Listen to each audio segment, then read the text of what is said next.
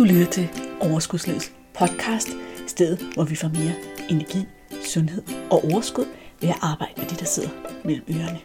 Din vært er life coach og sundhedsundern Malene Dollerup. Lad magien begynde.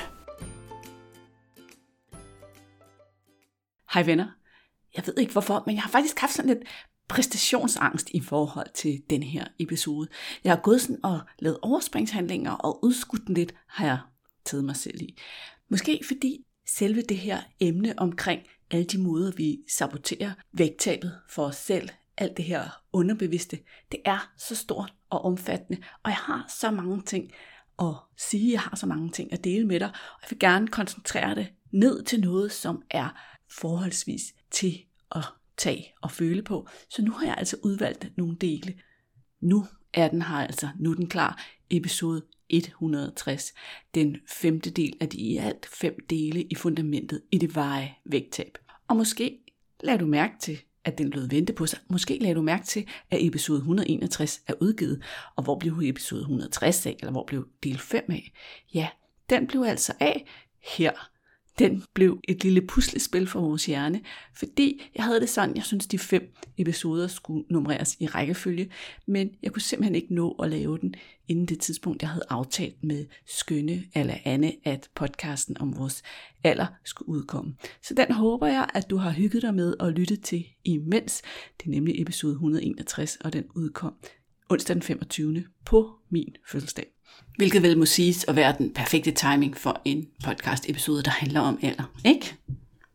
Lad os komme i gang med det, som I alle sammen har ventet på. Lad os komme i gang med det, du har gået og glædet dig til at høre. Nemlig, hvorfor er det, at vi ødelægger det for os selv? Hvorfor er det, at den her selvsabotage opstår, når vægttabet egentlig går meget godt? Eller hvorfor er det, at vi ikke kan komme i gang og ødelægger det for os selv på alle mulige måder? Fordi uden svaret på det spørgsmål, er det jo rigtig svært at lave om på. Og det kan også være svært at se, at det overhovedet er det, der sker, eller det, der foregår.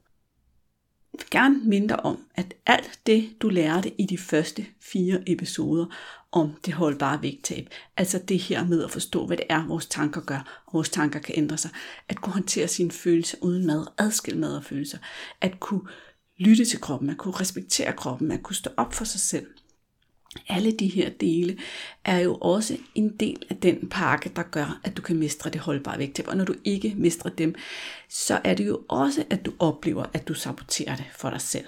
Så det i sig selv, de fire podcast giver i sig selv et fundament for at blive mindre selvsaboterende, når det gælder vægttab. Altså at lære dem, fordi de hjælper dig med at løse de underliggende problemer i vægttabet.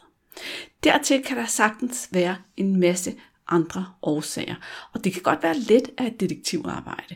Det vil også sige, at du kan ikke gå for den her podcast og bare vide, nå, det er bare derfor, og det skal jeg gøre. Men du kan bruge den her podcast til ligesom at sætte nogle tanker i gang i hovedet på dig. At det her er noget, som jeg sådan kan genkende et eller andet sted. Hvordan kunne det her være mig? Er der noget her til mig? Det er gode spørgsmål at stille, sådan at vi ikke bare lukker ned, men åbner op for vores hjerne for at tage imod det, som du lige nu har mulighed for at lære. Vi kan angribe det på rigtig mange måder, når vi snakker om, hvorfor ødelægger vi det for os selv. En af de ting, vi kan kigge på, er, er der nogle gange nogle af de ting, vi er nødt til at gøre for at opnå et vægttab, som clasher med de værdier, vi egentlig har som menneske. Vi har alle sammen et værdisæt, for, hvordan vi gerne vil være, hvad vi synes, der er vigtigt her i livet. Man kan sige, at de fleste værdier står på en eller anden måde på alle menneskers liste, men det er forskelligt fra menneske til menneske, hvilke værdier, der står øverst. Der kan for eksempel stå sådan noget som kærlighed, eller frihed, tryghed, samhørighed. Listen af værdier er meget, meget lang, så det er ikke fordi, jeg skal læse den op her. Men det kan sagtens være, at du på en måde på en side har nogle værdier, i en meget stærk retning. Det kunne for eksempel være frihed, altså sådan en rigtig vigtig værdi for dig. Og samtidig så har du fået skruet dit vægttab sammen sådan, at det bliver en proces, der er meget sådan restriktiv for eksempel, og holder dig inde i nogle meget faste rammer og regler, og i hele det her sort-hvid tankegang for eksempel, det er jo sådan meget rigidt i forhold til, det her må jeg, det her må jeg ikke, det her må jeg, det her må jeg ikke. Og når vi så udsætter os selv for det, og ser på det som vejen til, eller løsningen på det her vægttab, vi ønsker at opnå, så klasser det med den værdi, vi har om frihed, og så vil vi hele tiden opleve, at vores indre trodsbjørn spænder ben, og at vi ødelægger det for os selv, fordi vi ikke har fået skruet det sammen på en måde, som giver os frihed. Jeg har faktisk et par podcast om netop det her med vores indre trodsbarn og det her med at trods sig selv. Dem skal jeg nok sætte links til i episodenoterne, hvis du har lyst til lige at dykke ned i den og kunne genkende dig selv der. En anden årsag kan være, og nu begynder det måske at blive lidt mere svært at få øje på, og så igen, så vil jeg sige, at en gang imellem, så har jeg klienter, som rent faktisk ret nemt og ret hurtigt indser, ja, det her, det er faktisk mig. Og andre gange, så det, kan det være sværere at få øje på. Men en af de ting, der nogle gange sker, når det er, at vi begynder at opnå et afslappet, sundt, normalt forhold til mad, og ikke skal tænke så meget på mad, og ikke skal tænke så meget på vægttab, det er, at hele det her med at tænke på maden, tænke på vægten, tænke på løsningen, finde ud af, hvad skal jeg nu gøre, hvad må jeg ikke gøre, og alt det her, det er faktisk i høj grad var det, du fyldte dit liv med, eller er det, du fyldte dit liv med. Og du, en del af dig ved faktisk ikke rigtigt, men hvad skal du så lave? Hvad skal du så bruge din tid? Hvad skal du så bruge dit overskud på, når du ikke længere skal fylde livet med den her sådan, kamp og de her sådan, puslespil og den her opgave, det er at opnå det her vægttab og holde dig selv i skak. Så uanset at du synes, Øhm, det lyder helt åndssvagt, der er nok noget sjovere at lave. Det er der helt sikkert. Men hvis du i virkeligheden ikke er ret klar på, hvad det her andet og sjovere er, og hvordan du kan fylde din tid ud, så kan du godt helt ubevidst alligevel begynde at ødelægge det for dig, så du kan komme tilbage til det sted, hvor du har et indhold i livet. Du har det her, du godt ved, du skal. Det er faktisk et meget kendt fænomen, i ikke bare i sådan det her sådan vægttabs mindset, eller det her, den her vægttabsudfordring, men andre steder også, at hvis vi, ligesom at det er hele vores livsindhold at kæmpe med et eller andet problem, at vi så, når vi begynder at nærme os der, hvor det ikke fylder så meget, kan blive sådan helt, hvad nu? Så vi måske er sådan lidt rådløse, eller sådan lidt formålsløse, og, og så underbevidstheden siger, at det, det problem, det løser vi bare ved at gå tilbage til, og putte det her indhold tilbage i dit liv. Så lige nu, som du sidder her og lytter, så spørg dig selv, hvor meget fylder det her i dit liv? Og er du fuldstændig klar på, hvad du hellere vil bruge energien på, tiden på? En tredje årsag til, at vi ubevidst ødelægger det for os selv, kan være, at vi ikke er gode til at sætte grænser. At vi ikke har lavet det arbejde, der skal til for at kunne stå op for os selv og sætte sunde, naturlige grænser. Og det kan være i yderste konsekvens, og det kan være helt ned til bare at kunne sige nej, når nogen presser på for, at du skal tage imod et eller andet, eller spise eller drikke et eller andet med dem.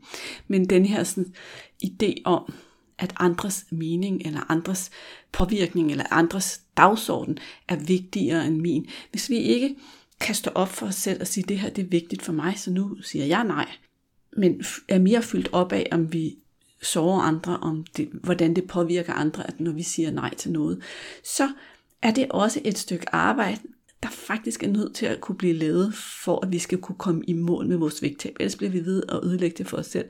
Så kan vi gå og gøre det meget godt, så længe at vi ikke skal tage et ansvar for nogen, og så længe vi kun er hjemme, og så længe vi er alene. Men vi kan ikke komme nogen sted hen. Vi kan ikke gå ud og interagere med andre mennesker uden at ende med at ødelægge det for os selv det hænger jo også lidt sammen med hele det her med at, holde nok af sig selv, som jeg talte om i en af de andre dele. Men et vigtigt arbejde, både personligt på alle mulige planer, og så også i forbindelse med vægttabet. Men sådan vil du måske egentlig opdage, hvis du har lyttet med til podcasten længe, eller bare har lyttet til de her fem afsnit, så er det jo faktisk sådan, at meget af det, vi arbejder med, det handler mere om personlig udvikling og og, og få noget sådan personlig styrke til at kunne gøre de ting, som er bedst for en, og som giver mening, og som giver værdi, og som giver livsglæde, end det egentlig så meget handler om mad og vægt. Og de her ting, du lærer, når du for eksempel er i coaching for at opnå et vægttab, dem kan du bruge alle mulige andre steder i dit liv. Ligesom du kan bruge en coach, som for eksempel mig, en life coach, til alt muligt andet, der generer dig i dit liv, end lige vægttab og madmønstre og den slags kropslige udfordringer.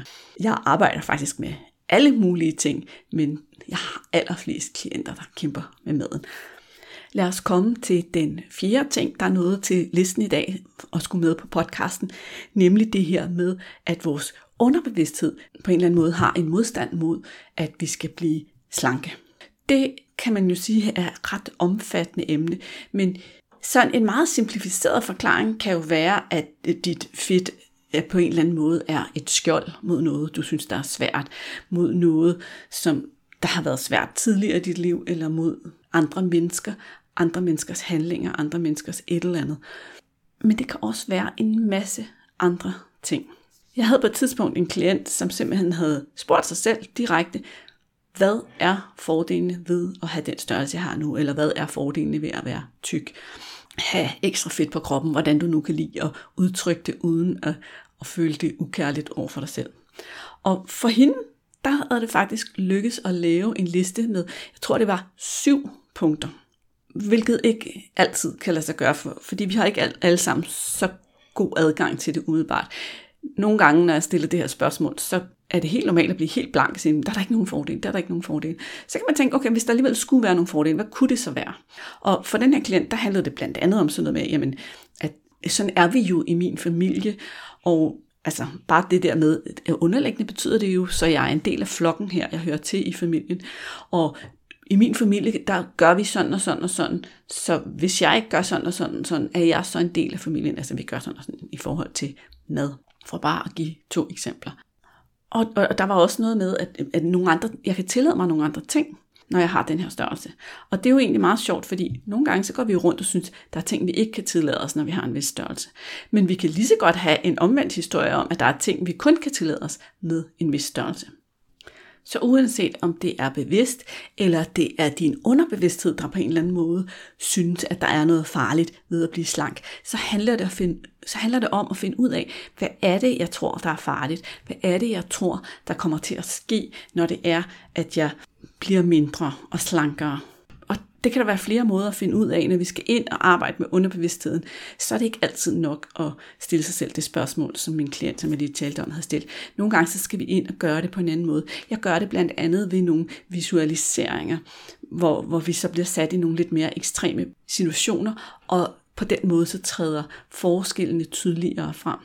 Nu vil jeg give dig nogle eksempler på, hvad der er kommet frem i sådan nogle sessioner og sådan nogle øvelser, når vi har gravet lidt ned i underbevidstheden omkring, hvad det farlige ved at blive slank.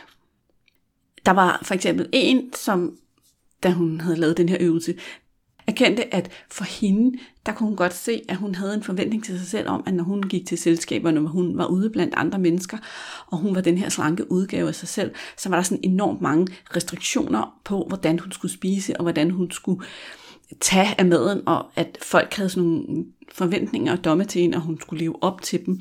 Og hun, ikke, hun havde ikke lyst til at leve op til de her forventninger. Hun havde ikke lyst til at skulle blive trykket ned i en kasse, hvor hun skulle vælge alt muligt fra hver gang hun var til selskab, fordi nu var hun en af de tynde. Så hun havde altså sådan en kobling mellem at skulle opføre sig på en bestemt måde, og andre mennesker forventede, at hun opførte sig på en bestemt måde, når hun havde den her størrelse, som hun ikke havde lyst til at leve op til, som følte tilbage til værdierne jo også, ikke? at det, det, det føltes som om det tog hendes frihed. En anden klient, jeg havde, hun kom frem til, at det rigtig meget for hende handlede om, at så var, ville hun begynde at få komplimenter. Altså folk ville begynde at give hende komplimenter for hendes vægt, for hendes udseende, for hendes resultater. Og det gjorde hende bange, fordi jeg tænkte nu, hvis det ikke holdt, hvad ville folk så tænke om hende bagefter? Det kan også bare være, at vi simpelthen en anden klient havde lidt af det samme, altså det her med, så ville hun begynde at få komplimenter, og hun havde bare virkelig, virkelig svært ved at tage komplimenter. Hun kunne slet ikke have at få komplimenter. Så hvis hun blev slankere, så ville hun ende der, hvor hun begyndte at få komplimenter, og det havde hun ikke rigtig dealet med. Og kan du godt se, at hvis vi så vender den om og siger, okay, men hvad så hvis vi dealer med, at du bliver bedre til at få komplimenter og tage komplimenter som noget rart og noget positivt, så har vi ryddet den forhindring af vejen. En tredje klient havde pludselig en opfattelse af, at hvis hun blev virkelig slank, så skulle hun opføre sig på en helt anden måde. Hun skulle være mere kedelig og mere pæn og mere sådan kontrolleret, når hun var i selskab med andre mennesker. Hun så simpelthen slanke, den slanke udgave af hende som, sådan, øh, som om, at hun skulle pakke sin personlighed væk. Og igen, så handler det selvfølgelig om at få øje på, jamen, min størrelse og min personlighed og kravene til, at jeg stiller til mig selv, har ingenting med min størrelse at gøre. Men først når vi har fået øje på det, kan vi begynde at arbejde med det. Der var også en klient, der simpelthen havde nogle ikke så rare oplevelser med mænd, som sådan havde antastet hende på forskellige måder og, og lagt an på hende, hvilket hun ikke synes var særlig rart. Og det var ligesom om, at når hun var stor, så slap hun lidt mere for den der opmærksomhed fra den der mænd. Fra de, så slap hun lidt mere for den der opmærksomhed fra de mænd. Og hvis hun blev slank, så ville hun igen begynde at få den der opmærksomhed, og det kunne hun ikke rigtig klare. Igen, så skal vi jo klædes på til at kunne klare den, hvis den kommer, så vores hjerne ved, det skal jeg nok klare. Ellers så vil vores underbevidsthed ødelægge det for os selv. Så vil vores underbevidsthed tænke, det går ikke, det er ikke rart, det her problem skal løses. Også selvom at det op på overfladen virker som om, jamen, jeg vil så gerne være slank. Det er det, jeg går og tænker på hver dag. Det kan også være, at det handler om, at du ubevidst har en idé om, at omgivelserne vil stille nogle andre krav til dig.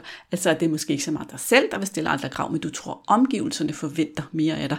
Det havde jeg også en, der ligesom havde en idé om, at hun skulle at omgivelserne forventede, at hun skulle levere og yde noget helt andet, hvis hun var en slank udgave af sig selv. Nu har jeg givet dig et par eksempler fra real life, og det har jeg selvfølgelig, fordi du skulle sådan mærke ind, var der nogen af dem, hvor du sådan tænkte, hmm, det kunne måske godt være et eller andet, der lå nede i mig, så var det i hvert fald en mulighed for dig for at undersøge det lidt mere. Så kan det godt være, at du skal sætte dig ned og skrive, skrive nogle linjer og prøve at sådan, stille dig selv nogle spørgsmål omkring det her. Hvis du er typen, der mediterer, så kan det også være, at det er noget, du kan sidde og meditere lidt på. For vi skal ofte lidt ned i bevidstheden for at få fat i de her sådan, begrænsninger, de her steder, hvor vi har nogle årsager til at ødelægge det for os selv. Pres, stress, krig med kroppen er også en selvsabotage-strategi, hvis vi kan sige det sådan. Det her med, at vi hele tiden er utilfredse med vores krop, og vi er utilfredse med, hvad den gør og hvad der sker. Og samtidig så presser vi måske på, og vi er måske også presset alle mulige andre steder i vores liv. Så vi kæmper og kæmper og kæmper. Det i sig selv er ødelæggende. For det første selvfølgelig fordi, at vi ved, alle, al forskning viser jo, at stress det sætter os i en tilstand af vores krop, i en tilstand, hvor den bare holder på hat og briller, og så kan det være rigtig svært at få kroppen til at slippe noget som helst. Samtidig så hele det her sådan, modarbejde, krig i, med kroppen, det er en rigtig dårlig forudsætning for et samarbejde. Fordi tænk lige på, hvordan vil du egentlig som, som menneske have lyst til at samarbejde med et andet menneske, som hele tiden talt ned om dig, som hele tiden var utilfreds med dig, som hele tiden synes, at det ikke var godt nok, som synes alt muligt dårligt om dig. Ikke særlig befordrende for samarbejdet, vel? men ofte så er det faktisk en del af det, vi gør ved vores krop. Det er, at vi presser på, og vi er utilfredse med det, den gør, og med tempoet, den taber sig på, og med hvor meget den tager på, og hvordan den ser ud, og alt det, den gør ved os, for os, ser vi egentlig som noget negativt. Så selvom at man kan sige, den her kategori ligger måske lidt ved siden af de andre kategorier, jeg har nævnt, så synes jeg alligevel, at den skulle med. Og den ligger jo også op af den, den søjle i fundamentet, som hedder det her med at kunne samarbejde med kroppen. Vi skal have skabt, skabt et samarbejde, fordi et samarbejde går begge veje. Og vi skal også forstå, at hvis vi er presset, presset, presset, presset, så kan vi ikke samtidig forvente, at vores krop skal levere det ypperste. Jeg har rigtig tit klienter, som i et længere forløb oplever, at det går meget godt, det går meget godt, det går meget godt, men så kommer de ind i en periode i deres liv, hvor stressniveauet simpelthen bliver så højt. Der er jo efterhånden virkelig mange danskere, der har haft stress en eller flere gange, så de kommer sådan op over et eller andet punkt, hvor nu er de sådan presset, og så samtidig så går vægten i stå, uagtet at de gør det samme, som de hele tiden har gjort. Og vægttabet fortsætter ofte ikke, før at det her sådan, niveau af pres, som der ligger på min klient, er kommet ned. Så er det altså ikke lige meget, hvordan du behandler dig selv og din hjerne og din krop. Den sjette og sidste fælde, når det gælder selvsabotage, som jeg vil præsentere dig for i dag, handler om det, vi kalder skygger. Altså egenskaber, vi ikke vil kendes ved i os selv. Egenskaber, vi ikke vil forbindes med. Vi har alle sammen igennem vores opvækst lavet en regelkasse for, hvad for nogle egenskaber er gode. Det kan for eksempel være, at det er godt at være humoristisk, kærlig, hjælpsom, alt muligt, som vi har sat over i en positiv kasse. Og så er der egenskaber, som vi helst ikke vil kendes ved. Det kunne være, at det var at være grådig, doven, egoistisk, løgnagtig, alt muligt. Det er det, vi kalder mørke skygger. Det kunne vi sikkert lave ikke bare en podcast episode, men en hel podcast i sig selv omkring skyggearbejde. Og det er der nogle coaches, der gør meget bedre end mig, hvis du virkelig vil dykke ned i skygger.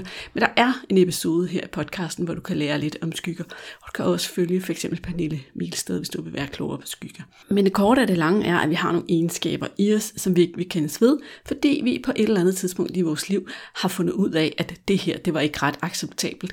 Det her, det var noget, vi skulle pakke væk. For hvis vi ikke pakkede det væk, så blev vi på en eller anden måde lukket ude af fællesskabet, eller gik glip af vores forældres kærlighed, og vi, som børn er vi meget opsatte på at få vores forældres accept og kærlighed, fordi det er den eneste måde at sikre vores egen overlevelse på. Så du har, jeg har, vi har alle sammen skygger, både mørke skygger og lyse skygger. Og de her skygger kan sagtens være en del af det benspænd, vi har, når vi skal opnå og bevare et vægttab. Jeg ved, jeg har givet dig eksemplet før, men nu kommer jeg med det alligevel igen, fordi jeg synes, det er så oplagt lige netop i denne her sammenhæng. Nemlig, hvis du har en skygge på at være doven. Hvis du for alt i verden ikke vil forbindes med at være doven, hvis du ser ned på dogne mennesker, tænker dårligt om dogne mennesker, så sker der det, at for ikke at blive forbundet med den egenskab, så bevæger du dig helt over i den anden grøft.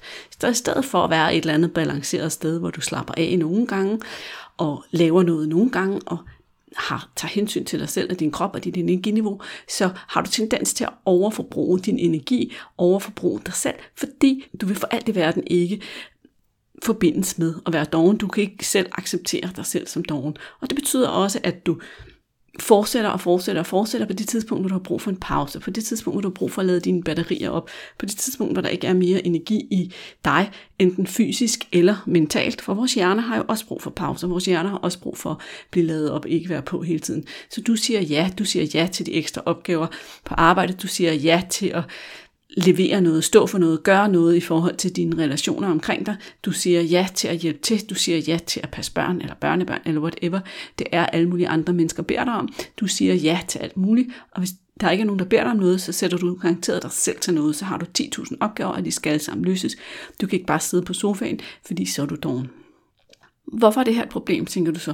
Jamen det er jo et problem, fordi at hvis vi ikke tillader os selv at lade op, hvis vi ikke tillader os selv at få de pauser, og de opladningsperioder, vi har brug for, som mennesker, som vores krop og vores hjerne har brug for, så er kroppen nødt til at få den energi fra et andet sted. Og hvordan tror du, den skaffer den energi? Det gør den ved, at den primitive hjerne siger, nu skal vi bruge noget energi, og øhm, der er åbenbart en nødsituation her, fordi vi kan ikke få den pause, vi har brug for. Så for lige at klare den her nødsituation, så sørg lige for at sende noget hurtig energi. Send mig lige noget noget sødt, noget sukker, noget chips, noget kaffe, alt det her, som lige kan løfte mit energiniveau, så jeg kan køre et par timer mere. Eller bare en halv time. Og når det så går en halv time, så gør det lige igen, og så gør det lige igen, og så gør det lige igen. Så vi ender altså med at overspise simpelthen, fordi vi får spændt ben for vores egen skygge. Kan du se det? Så jeg sad lige et øjeblik og følte mig en lille smule fjollet for at spørge dig om, kan du se det i en podcast? Fordi du kan jo ikke svare mig, jeg kan i hvert fald ikke høre dit svar, men jeg forestiller mig bare, at du siger, ja, det giver mening, Malene. Tak for det, siger jeg så. Så der er altså også et arbejde i at finde ud af, hvad er det for nogle skygger, jeg har, hvor spænder de ben for mig? Hvad er det, jeg vil få adgang til, hvis jeg turde være mere af nogle af de her egenskaber? Og det kan gribes an på forskellige måder. Det kan gribes an på at kigge på, hvad er det for nogle mønstre, du har? Hvor er det, du falder i, eller overspiser, gør ting, som, som ikke er særlig hensigtsmæssige i forhold til dit vægttab.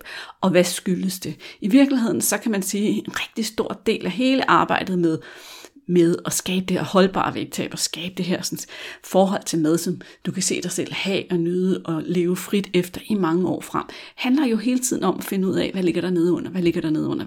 Og det gør vi jo ved at blive ved med at undersøge det, blive ved med at være nysgerrig, blive ved med at kigge på det fra alle mulige forskellige vinkler. Så skyggearbejde er også næsten altid i en eller anden udformning en del af coachingforløb hos mig. Det er sådan helt øh, rammesat i en gang for alle processen, hvor jeg laver gruppecoaching, fordi at gruppen som helhed har rigtig godt af også at blive introduceret for de her begreber og finde ud af, hvor ligger dit, og også kunne få øje på hinandens.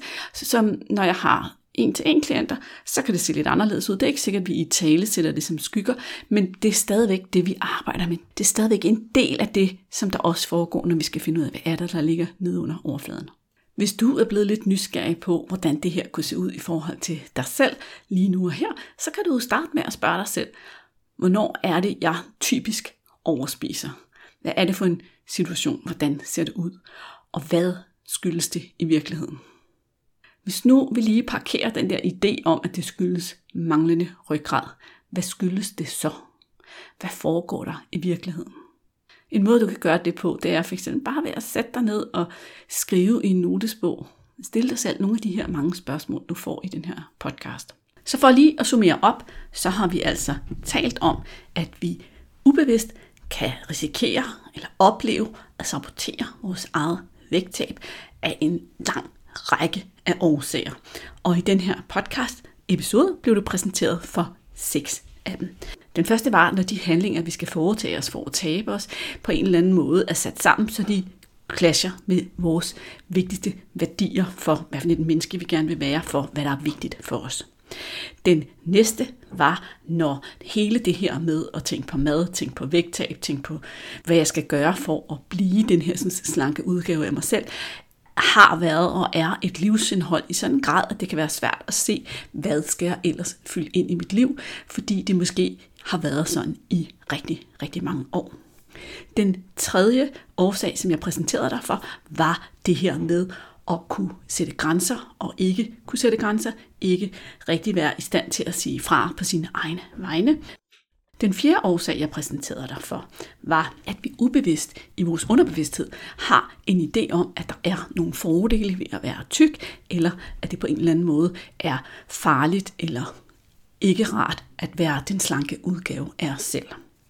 Den femte årsag, som jeg præsenterede dig for, den handlede om det her med at være lidt mere i krig med sig selv og sin krop, at være under pres, stress og simpelthen ødelægge betingelserne for overhovedet, at kroppen kan og vil samarbejde om at få et vægttab til at ske, fordi den har kommer i en hold på det hele situation.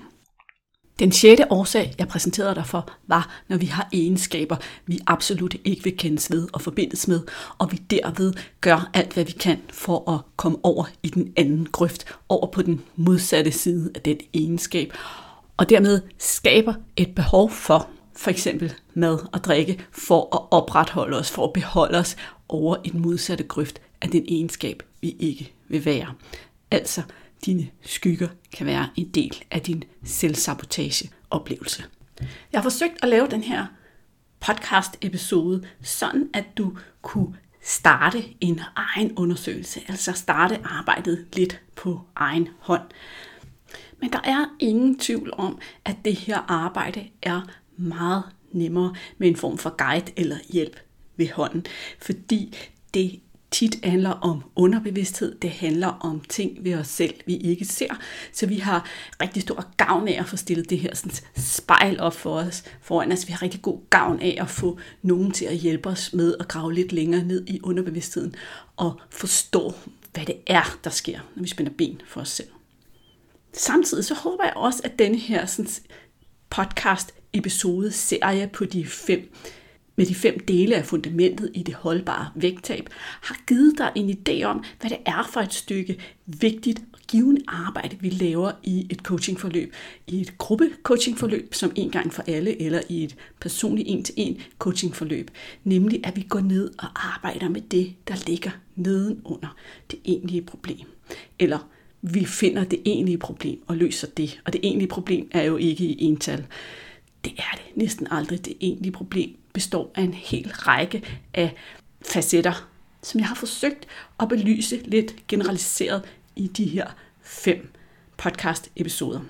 hvis det har givet mening for dig, hvis du har kunne genkende dig selv i noget af det eller det hele, og du på et tidspunkt bliver klar til at få den hjælp, der skal til for ligesom at komme til næste niveau, så vil jeg selvfølgelig elske at være din life coach. Jeg vil elske at få lov at hjælpe dig. Du er altid velkommen til at ansøge om en afklaringssamtale hos mig. Det betyder, at vi to vi hopper på Zoom eller telefonen, og så tager vi lige en snak om, hvordan ser dine udfordringer ud? Hvad er det, der ligger og driller dig? Hvor lang tid har det været et problem? Og hvad er det egentlig, du godt kunne tænke dig at opnå? Hvordan kunne du godt tænke dig, at din krop, dig selv, dit forhold til dig selv og dit forhold til mad så ud. Og når vi har snakket om det, så kan vi snakke om, hvordan kan en løsning se ud, og så kan du træffe en beslutning derudfra, om du har lyst til, at det skal være mig, der er din guide, det er mig, der er din life coach, det er mig, der hjælper dig med det her personlige arbejde, som skal til for at gøre din fremtid endnu sjovere end din fortid. Der er et link i episodenoterne til at ansøge om sådan en gratis afklaringssamtale, og er det gruppecoaching en gang for alle, du er interesseret i, så er der også et link i episodenoterne. Her der kan du skrive dig på sådan en interesseliste lige nu. Hvis du lytter i nutid, så er der ikke noget hold, men der kommer et igen til efteråret. Så kan du få besked som en af de første, når vi starter op, og når det er muligt at blive en del af det gruppecoaching forløb. Nu fik jeg lavet den podcast, som jeg har gået og skubbet lidt og haft lidt præstationsangst i forhold til, og jeg er glad for det, jeg har leveret til dig. Jeg håber også, at du synes, det var værdifuldt. Jeg håber, at jeg fik struktureret det, så det gav mening. Og hvis du synes, ja, det gjorde det, ja, det gav mening, så håber jeg også, at du vil hjælpe mig med at udbrede budskabet. Det kan du gøre ved for eksempel at gå ind i din podcast-app og give podcasten en masse stjerner, skrive et par ord om, hvorfor at du lytter med for eksempel. Du kan gøre det ved at dele podcasten. Enten kan du dele den ud på de sociale medier, eller du kan sende et link til en ven og sige, jeg har lige hørt det her, det var rigtig interessant. Hvad tænker du? Det kan også være et rigtig godt udgangspunkt for en samtale med en, som måske går og kæmper lidt med de samme ting som dig, eller som måske bare har brug for en forståelse af, hvad det er, du går og kæmper med. Det var forstående for i dag. Kan du have det godt, indtil vi hænger ud i dit øre igen næste gang. Hej så længe. Hey, Inden du løber, glem ikke at abonnere på podcasten, så du ikke går glip af en eneste episode. Og skulle du have fingre i den gratis videotræningsserie Vægtab med din hjerne, så smut ind på overskudsliddk videoserie så lander den første video i din indbakke i dag.